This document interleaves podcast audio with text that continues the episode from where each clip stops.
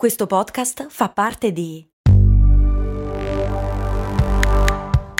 Voice Podcast Creators Company. Ehi, ma tu lo sai cosa potevi comprare nel 1860 con l'equivalente di 10 euro di oggi? Beh, potevi comprare una casa e nel 1950 una piccola barca. Negli anni 70, sempre con 10 euro, potevi comprarti un vestito elegante. E oggi, con 10 euro, cosa puoi comprare? Un chilo di pane, un kebab? Effettivamente non un granché, ma puoi comunque investirli per il tuo futuro. Come? Beh, su Scalable, un'app che ti mette a disposizione gli strumenti essenziali per costruire una cultura del risparmio. Ti consente di investire in modo flessibile in azioni, ETF e fondi creando piani di accumulo automatici a partire da un solo euro. Quindi con 10 euro diciamo che siamo proprio alla grande. In più, con Scalable puoi iniziare il tuo percorso di investimento in piccoli passi, approfittando di una sezione dedicata all'apprendimento dei principi base degli investimenti. Amplia le tue conoscenze finanziarie e fai crescere i tuoi investimenti nel tempo. Scopri Scalable per i tuoi investimenti. Link in descrizione. Max Corona, che sono sempre io, presenta Brandy. Prendi!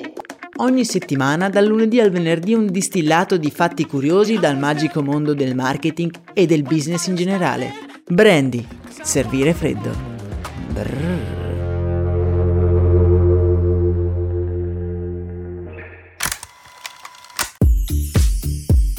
Bentornati popolo di curiosi del mondo del marketing su Brandy, il podcast che parla di oggetti e di marchi in modo un po' diverso. Ah, che bello che siamo di nuovo insieme. Devo dirvi che stare in vostra compagnia la mattina mentre registro comincia a diventare un'abitudine. È un modo per me, almeno per guardare tutto quello che mi circonda con una certa curiosità. Per esempio, oggi mi sono guardato intorno alla ricerca di qualcosa di cui parlare oggi qui con voi e sulla mia scrivania ci sono queste cose c'è una lampada normalissima di Ikea, il microfono ovviamente, il PC, un block notice e una penna Bic. La penna Bic è una di quelle cose che hanno rivoluzionato per sempre la storia dell'uomo. Cioè, forse no, però messa un po' in modo drammatico più o meno è così. Cioè, hanno reso comune, cioè una cosa, una commodity, si dice in termini di marketing, non solo un oggetto cioè la penna, ma un'azione, quella della scrittura, che è diventata un vero e proprio strumento di uguaglianza. Cioè la penna, la penna sfera, costando davvero poco, ha reso le persone un pochino più uguali e secondo me ha dato anche una spinta all'alfabetizzazione delle persone. La storia della BIC e della penna sfera in particolare l'abbiamo già raccontata nel podcast BIC, un fallimento di grande successo nel podcast Storia di Brand. È uno dei primi episodi e scommetto che alcuni di voi ricordano l'incredibile storia dello sfortunato inventore Laszlo Biro e del lungimirante Marcel Bich. Converrete con me che però la penna Bic Crystal, che è la classica penna Bic, eh, è una penna talmente comune da essere un po' superata. Mi spiego meglio. Cioè la Bic fonda il suo impero sul materiale più, e giustamente, odiato della storia, la plastica.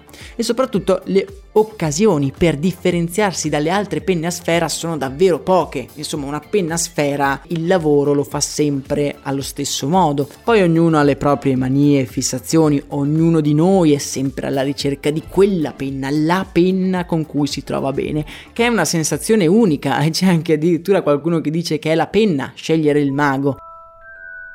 No, quella forse è un'altra storia. Comunque la BIC nella sua storia ha sempre cercato di utilizzare degli stratagemmi per far parlare le sue penne. Un'iniziativa molto carina di cui vi vorrei parlare oggi è un negozio di penne BIC nel centro di Amsterdam. Al suo interno si possono comprare qualsiasi oggetto di cancelleria prodotto dalla BIC e fin qui oh, converrete con me non c'è niente di strano, solo che tutte queste cose non si possono comprare con dei soldi, ovvero con delle banconote vere o con delle monete. Ma come non si possono comprare? Allora con cosa si può comprare?